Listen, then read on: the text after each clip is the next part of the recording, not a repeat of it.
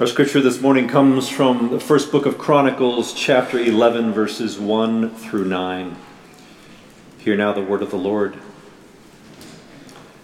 Then all Israel gathered together to David at Hebron and said, See, we are your bone and flesh. For some time now, even while Saul was king, it was you who commanded the army of Israel. The Lord your God said to you, It is you who shall be shepherd of my people Israel, you who shall be ruler over my people Israel. So all the elders of Israel came to the king at Hebron, and David made a covenant with them at Hebron before the Lord. And they anointed David king over Israel according to the word of the Lord by Samuel. David and all Israel marched to Jerusalem, that is, Jebus where the Jebusites were, the inhabitants of the land. The inhabitants of Jebus said to David, You will not come in here. Nevertheless, David took the stronghold of Zion, now the city of David. David had said, Whoever attacks the Jebusites first shall be chief and commander.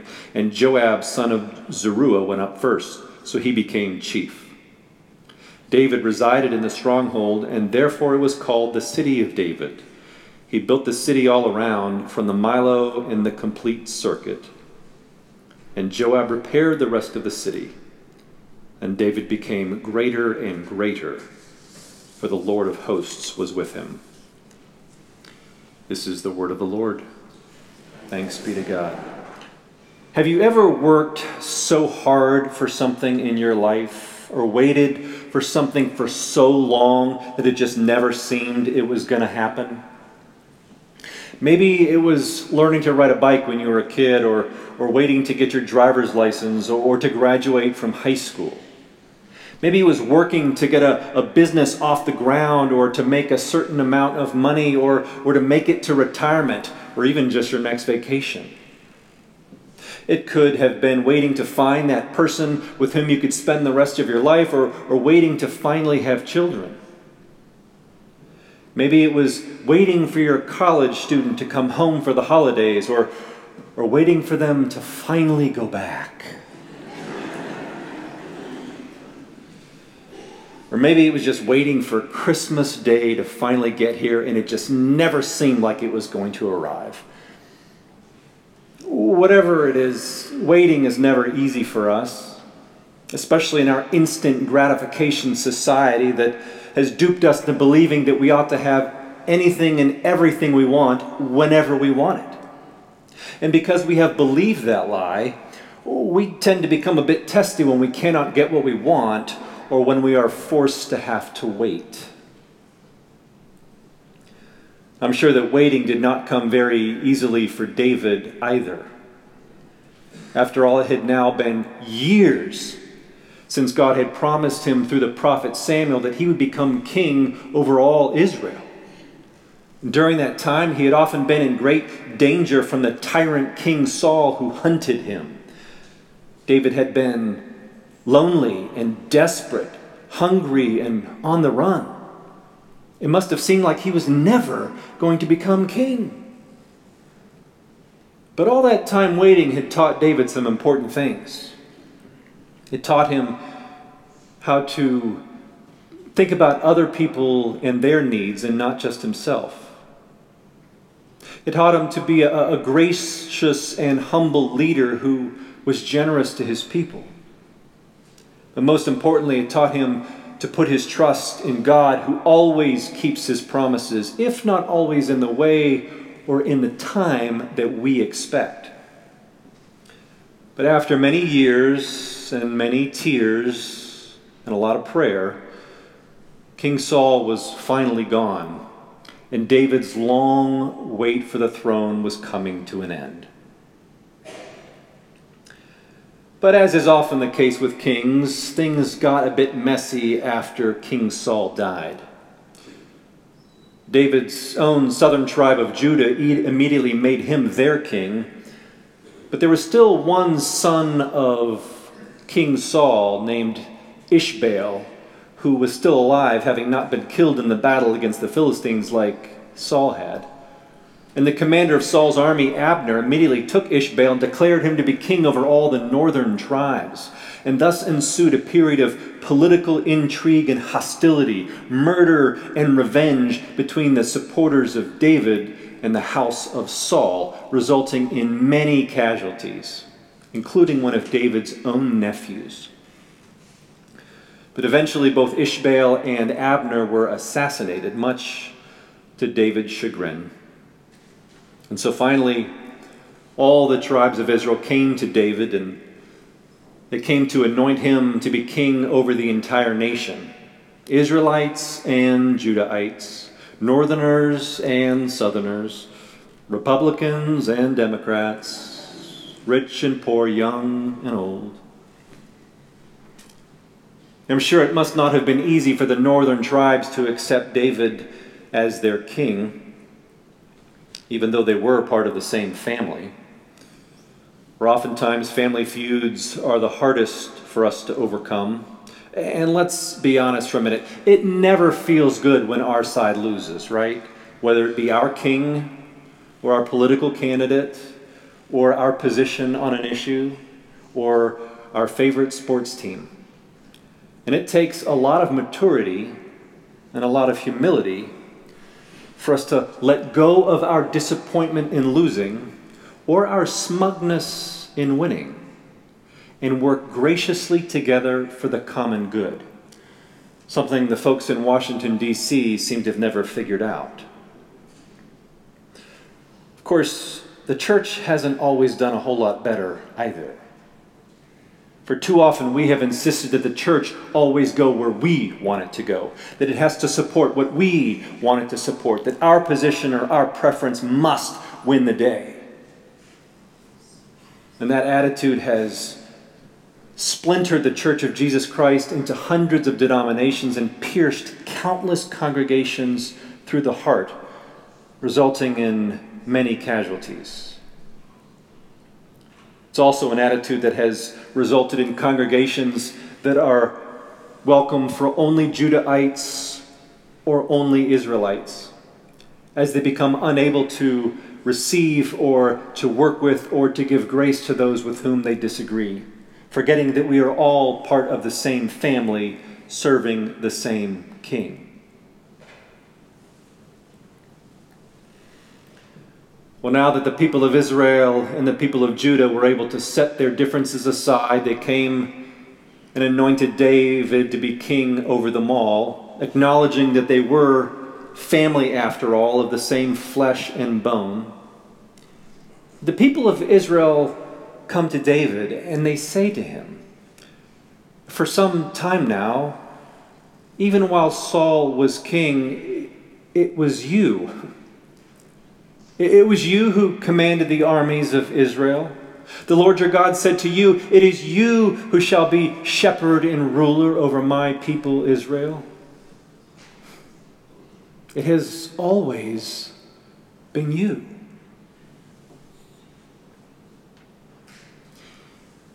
Have you ever had one of those moments in life where you realize something that you had missed before, but that now suddenly seems so obvious? I remember when I was wrestling with my sense of call into ministry, I was as confused and terrified as I could be. After all, I'd spent my entire life insisting it is the one thing I would never do. But then one day, Rebecca said to me, You know, ever since I've known you, you've been so passionate about Jesus and about the Bible, and, and you're good explaining things to people it just kind of makes sense. And I thought about what she said, and, and I looked back over the years and, and realized that even while I was living as a prodigal son and running far from my Heavenly Father, the hand of God had been moving in my life, guiding me, providing for me, preparing me for this calling. And it was as if the light bulb suddenly came on. Now, I suspect that Something like that must have happened for the people of Israel as well.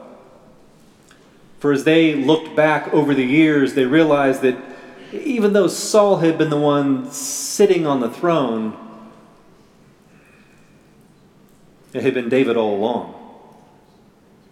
It was David who defeated Goliath. David, who led the armies of Israel to great victories against their enemies. David, about whom the people had written songs. It was David who had acted as their shepherd, leading them, providing for them, singing to them, protecting them from their enemies, even while he was in hiding. It had always been David. And at long last, the, the Israelites are finally able to see David for who he really was the anointed one of the Lord, their shepherd from Bethlehem who by the unbreakable promise of God was finally becoming king of all Israel. Of course, that meant that for a long time they had been serving the wrong king. And the consequences had been disastrous, for there were many casualties. The truth is, many of us spend so much of our lives serving the wrong king. I mean, it's so easy to do. There, there are so many from which to choose, right?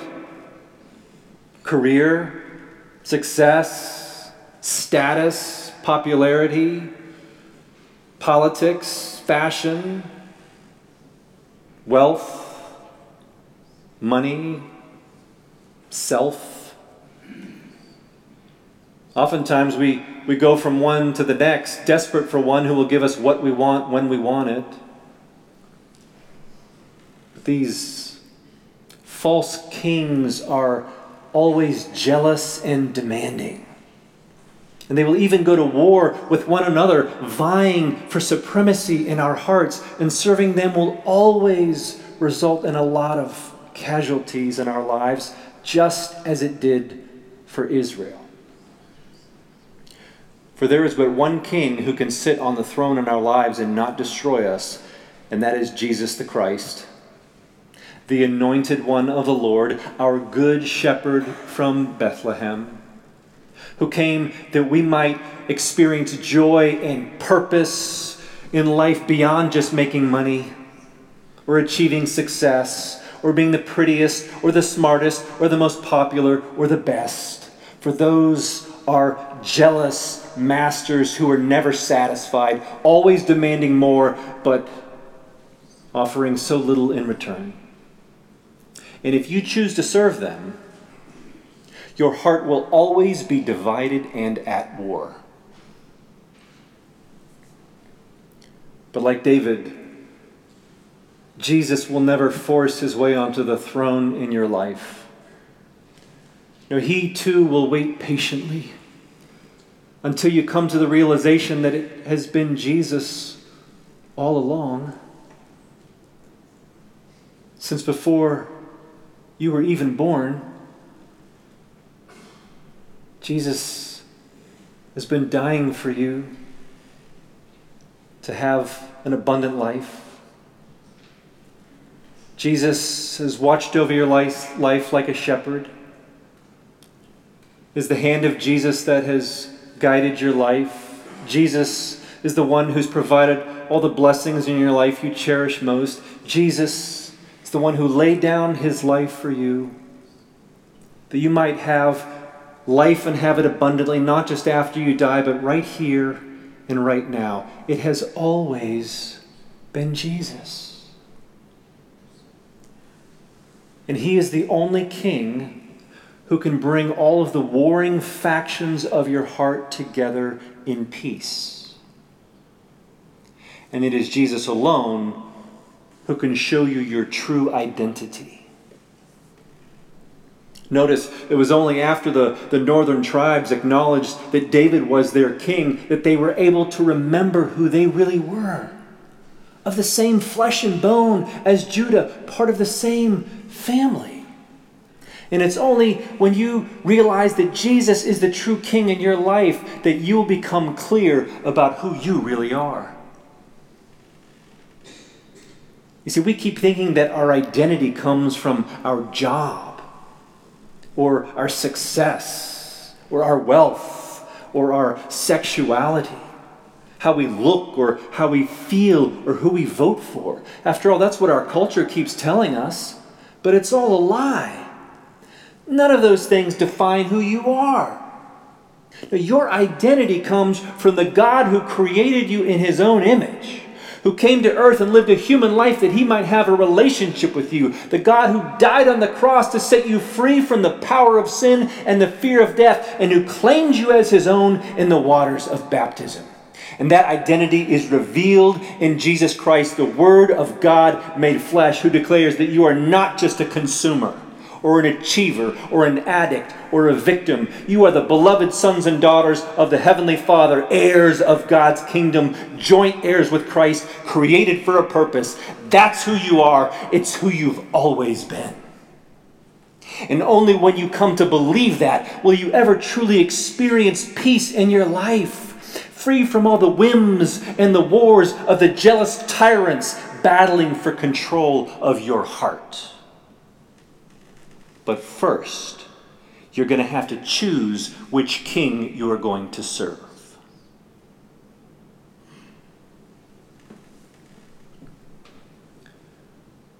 Well, now that the people of Judah and Israel had chosen David as their king, the first thing he does is to go establish a new capital for his kingdom. You see, if he had chosen a city in either Judah or Israel, the other would have felt slighted and would have never accepted it. So instead, he went up against the Jebusite city of Jerusalem, and the gates of the city could not stand against him. It was a brilliant move, not only because it was a neutral location, but it placed his throne right at the center of his kingdom. And if you will place the throne of Jesus at the center of your life, refusing to serve the false kings who offer nothing but empty promises, then not only will you discover who you really are, but you will also come to realize the truth that it has always been Jesus in your life. Since before you were even born, Jesus was dying to give you an abundant life filled with hope, peace, joy, and love. And He's been waiting for you because it is you that He has wanted all along. It has always been you. If you're ready to lay down your weapon,